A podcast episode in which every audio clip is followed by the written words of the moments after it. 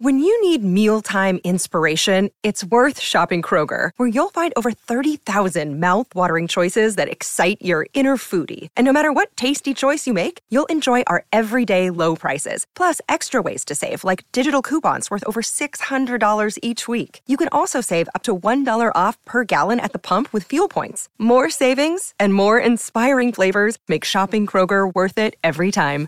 Kroger, fresh for everyone. Fuel restrictions apply.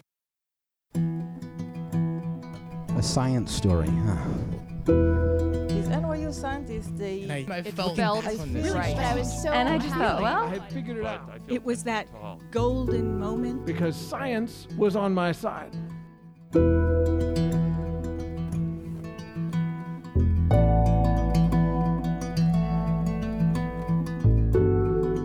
Everybody, welcome to the Story Collider, where we bring you true personal stories about science. I'm your host, Erin Barker, and today I actually have new live recorded stories that were told on an actual stage to share with you. Today's stories are from last month's Proton Prom, a hybrid event that Story Collider held here in New York at Caveat. These stories were both told in front of a very small unvaccinated in person audience and a bigger audience watching at home online. And both of these stories are about feeling trapped somewhere, whether it's at the border or in the aftermath of an acid spill. After the past year, I think we can all relate to the feeling of being trapped in some way, shape, or form. Our first story today is from Story Collider's first Super Collider winner, Kimberly Chao.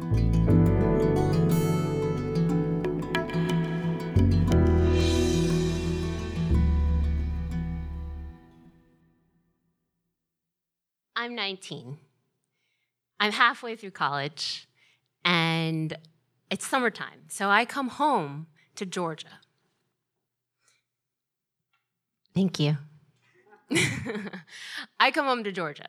I'm interning at this startup, and they give me a blowtorch. This blowtorch gets to blast platinum at a substrate, creating a battery that's going to last forever. This is also known as a fuel cell. They put me in a giant Costco sized warehouse and they give me my very own lab hood to do my work in.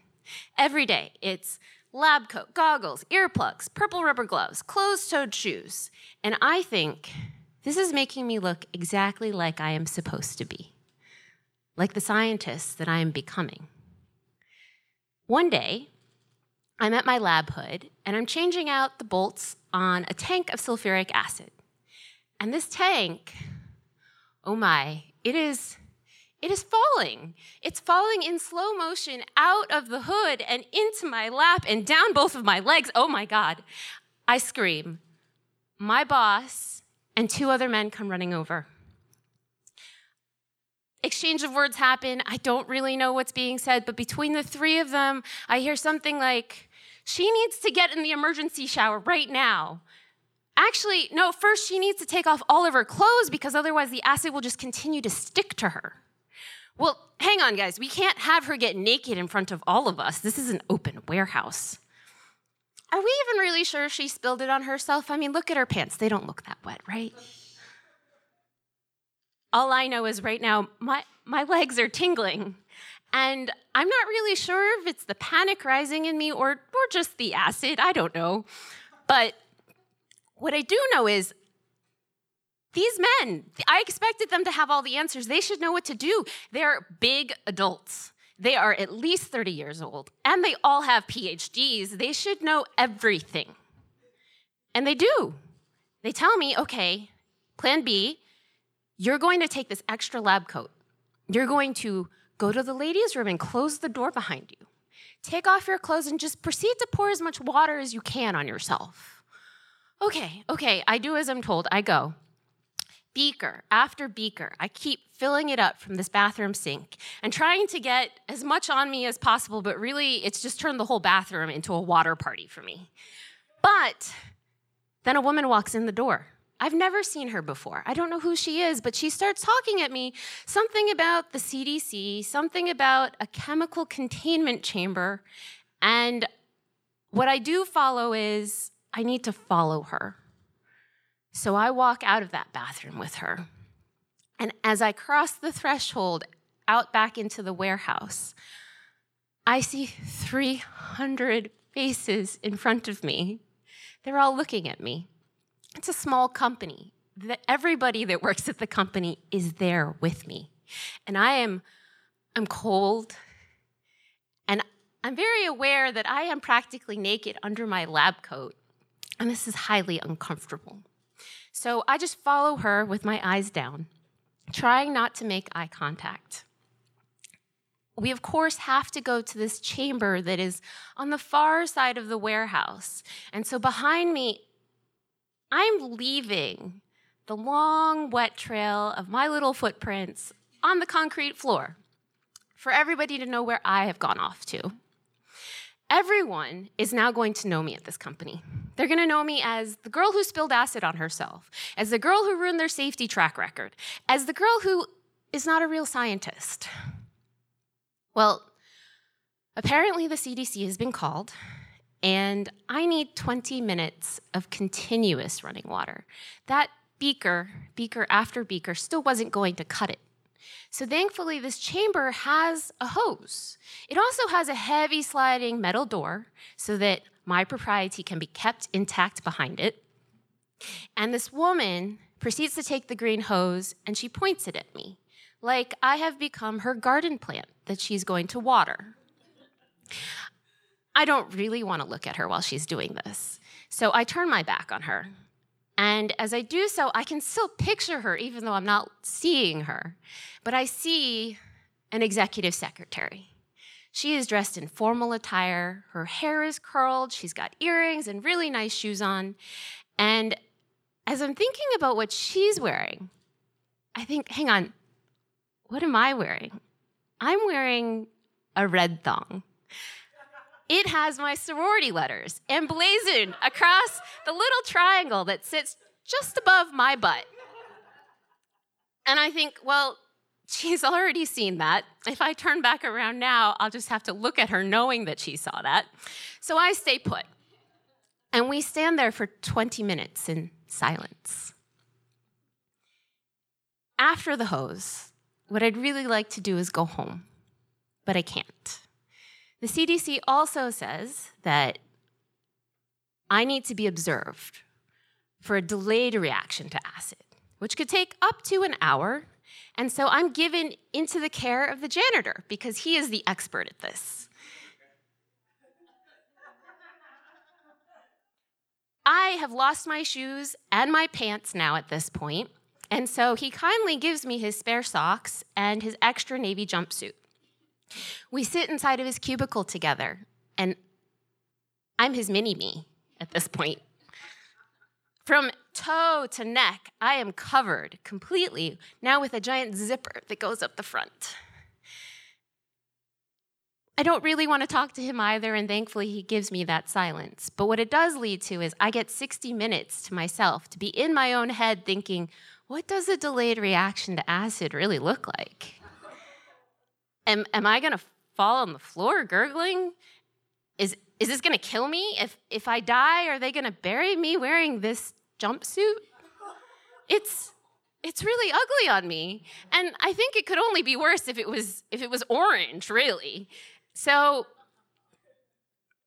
I just sit there again for my hour. And when my prison sentence is finally up, I get to leave. I leap into my car with joy, and I am so relieved to be finally pulling back into my own driveway. Of course, as I'm pulling up, what do I see? My grandmother is there. I knew that she was coming to visit today, and I forgot, of course, still. And she is coming out of that garage with her eyes smiling at me, ready to give me a hug. And the moment that her arms fall from that position, I can tell that she, she, she has noticed what I am wearing. In fact, she's even noticed what I'm not wearing. I get out of the car and she says, Where are your shoes? What, how did this happen? And I think, That's a good question. I mean, how did I get here? I don't speak enough Chinese to be able to express what's happened to her, but I have a feeling that even if she was fluent in English, I would still not have the answer to her question. Two months go by, and now I'm back at college. I'm still thinking about grandma's question How did I get here? I mean, I remember as a kid, my mother always taught me A equals average, B equals bad, C equals failing. And if you're wondering what F stands for if C is failing, well, she said, F is where I disown you. Well, naturally, I didn't want to be disowned. So I made a very strong point to get straight A's for average. I happened to stand out in chemistry, and both of my parents were engineers, so I had to become a chemical engineer. Now, when it came to college acceptance letters, I did get some choice. I was given the choice between Georgia Tech and MIT. And as a kid growing up in Georgia, my dream was to go to Georgia Tech. I thought it was my destiny. Given the choice, I also knew what I wanted, though. I wanted a new winter wardrobe. None of the clothes I already owned would suffice for a Boston winter. So I picked MIT. Now, even though I went up north, I was required to come back home for the summer. And that's how I wound up picking this internship, which leads me to the acid. The acid that corroded the bolts holding the tank, and then gravity chose to make that tank fall on me. I feel like so much of my life was already set in motion without me. And I wonder to myself, is this really me? I mean, I appreciate the science and the research that I'm doing. But what I'm lacking here right now is human connection. And after this summer, I'm positive that acid is not my friend. So after graduation, I don't go home to Georgia like I was supposed to, nor do I go back to the lab. I do, however, leave my mark on that company. They erect Kimberly Memorial shower curtains in my name so that my spirit for science will always be there. Thank you.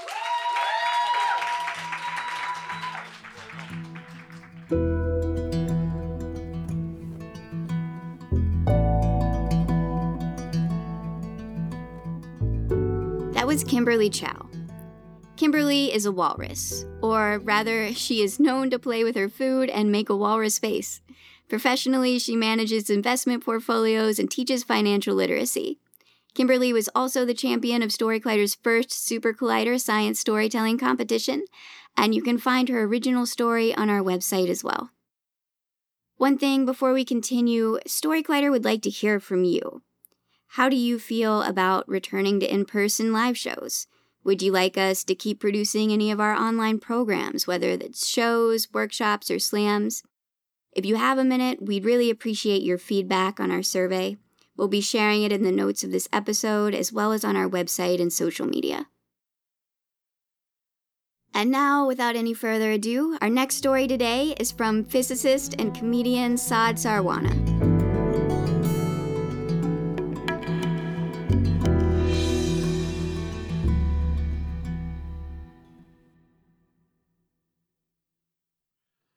The officer picked up my hand and started taking my fingerprints.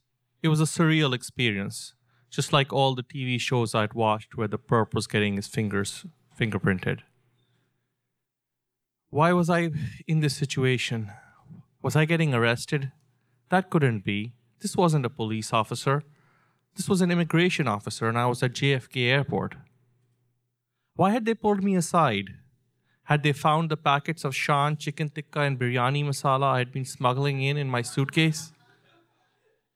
I know technically you aren't allowed to bring food into the country, but we're talking about masalas. The Pakistani equivalent of hamburger's helper. If people were getting arrested for that, half the people on my plane would be deported. Normally, in a situation like this, I would crack a joke, but in this tense moment, even my sense of humor was failing me. I stood there silently as the officer manipulated my fingers and completed the fingerprinting process. He then asked me to wait in another room. The room had an open door so I could see the few other people who had also been pulled aside. As I sat there, I tried to understand why I was being singled out. Had they found out I was a comedian? I had come to the US on a student visa to study physics, and during that time, I had caught the comedy bug. I had now graduated and moved away from my student F1 visa to an H 1B visa. The H 1B visa only allowed me to work for the company that was sponsoring my application. No other work was permitted. My student visa, likewise, also didn't allow me to work, but I had been getting good as a comedian, and I was starting to get paid work.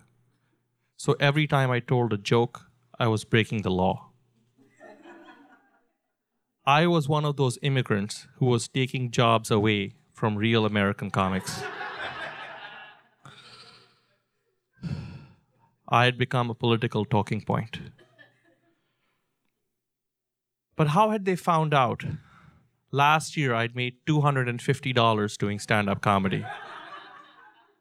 And I hadn't declared any of that on my tax returns. They must have found out, and now I was going to get deported for tax evasion. As I sat there, I envisioned other scenarios.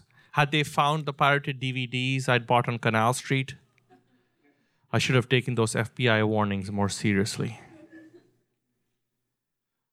With the open door, I could see outside all the other people who were pulled aside and were waiting in the holding area. I was so different from them. Those people looked like they were fresh off the boat or plane in this instant. I wasn't like them. I was a dude. I literally owned a baseball cap which said dude. I had bought it after watching The Big Lebowski. My backpack had Star Wars tchotchkes on it, which I had bought to signify my love for Star Wars and Office Space. Why had they pulled me aside? That's when I noticed something. Everyone else pulled aside was also brown. So this happened post 9 11, and the US had just initiated a new system called the National Security Exit Entry Registration System, or NSEERS. It would also go by the name of special registration, because everyone wants to feel special. Under this program, all Muslim males from majority Muslim countries were supposed to come in and register with immigration. They were interviewed at the point of entry, they were supposed to check in periodically, and supposed to let the immigration know anytime they move, change phone numbers, even email addresses. I, of course, didn't know any of this. So in walks this overworked immigration officer, and the NSEERS program has just started, so he has about 100 people to get through, and he just wants to get this over with. So he immediately starts peppering me with questions. What are you doing here? What's your work like? I answer as best as I can, but I'm starting to get nervous. And when I get nervous, I get technical. So when he asks me about my work, I start explaining him what a superconducting quantum interference device is. and when I realize he doesn't understand that, I think maybe I need to go back to theory. So I start explaining him BCS theory. Neither of this works on him because he just keeps interrupting me with other questions. That's when I realize that what he's trying to do is figure out if I'm a terrorist or not. Now, my parents are lawyers, and if anything they've taught me is in a situation like this, you need some evidence to clear your name, to exonerate yourself. I can't simply say I'm not a terrorist. That's what a terrorist would say. I need some something. What do I have with me that'll help exonerate me? I have my backpack. What do I have in my backpack? I have a lanyard from a superconductivity conference I attended. Would that help? Probably not. What else do I have? Oh, I recently published my first paper as first author, which I'd taken home to show my parents. I have that in my backpack. I can show that to my show that to him. That'll prove I'm not a terrorist for sure. Only a true scientist would go through the torture of a peer review protest. So I grab my backpack and I try to get my paper out, and that's when he stops me. He explains to me what NSEERS is in and is and what my responsibilities are now that I've been registered. I'm supposed to check in with the local immigration office and let ICE know anytime I do anything, like change locations, you know, as a you know, move, anything I'm supposed to let them know. I'm in complete shock. I felt so violated. I'm thinking, what's going on? Why is this happening to me? I start contemplating if I truly want to be a part of the society, if it does not want me to be a part of it. I start thinking if I, as a Muslim American, will truly be ever be able to melt in and be an American if this is how I'm treated. And as I'm thinking this, the officer gets up and starts walking out the room. And as he's leaving, he turns to me and says, Assalamu alaikum. I reply, Wa alaikum assalam, which is a standard response to this Muslim greeting. And that's when I notice his name tag. It says Muhammad. Thank you.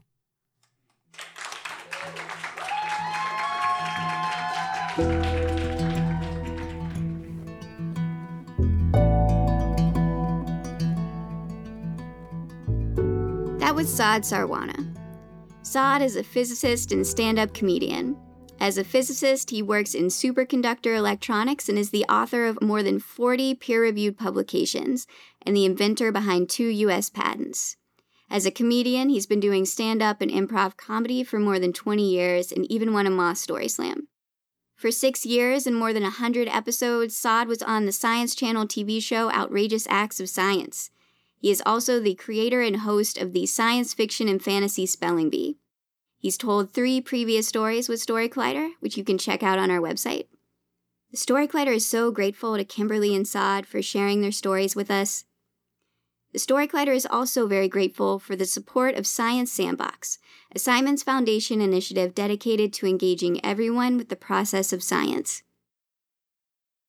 This podcast is produced by me, Erin Barker, with assistance from Story Collider's Deputy Director Nissa Greenberg and Senior Podcast Editor Jun Chen.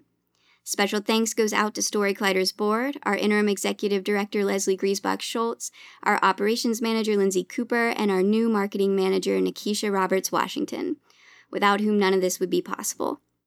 Our theme music is by Ghost. An additional special thanks goes out to everyone on our producer team who contributed to the Proton Prom, including Paula Croxson, Gastor Almonte, Zach Stovall, Christine Gentry, and most especially Misha Gajewski, as well as Jun Chen and the team at Caveat. And thank you so much to everyone who purchased a ticket or donated to Story Collider at the event, as well as our sponsors Chan Zuckerberg Initiative and Springer Nature. We were so excited to exceed our fundraising goal, and it will be a huge support as we navigate this year and our journey back to the stage. We'll be back next week with a bonus episode of our podcast, and this July we'll be sharing a very special series of stories called Human Nature about our relationship with the natural world, including stories about climate change, ecology, environmental justice, adventures in the field, and more. Until then, thanks for listening.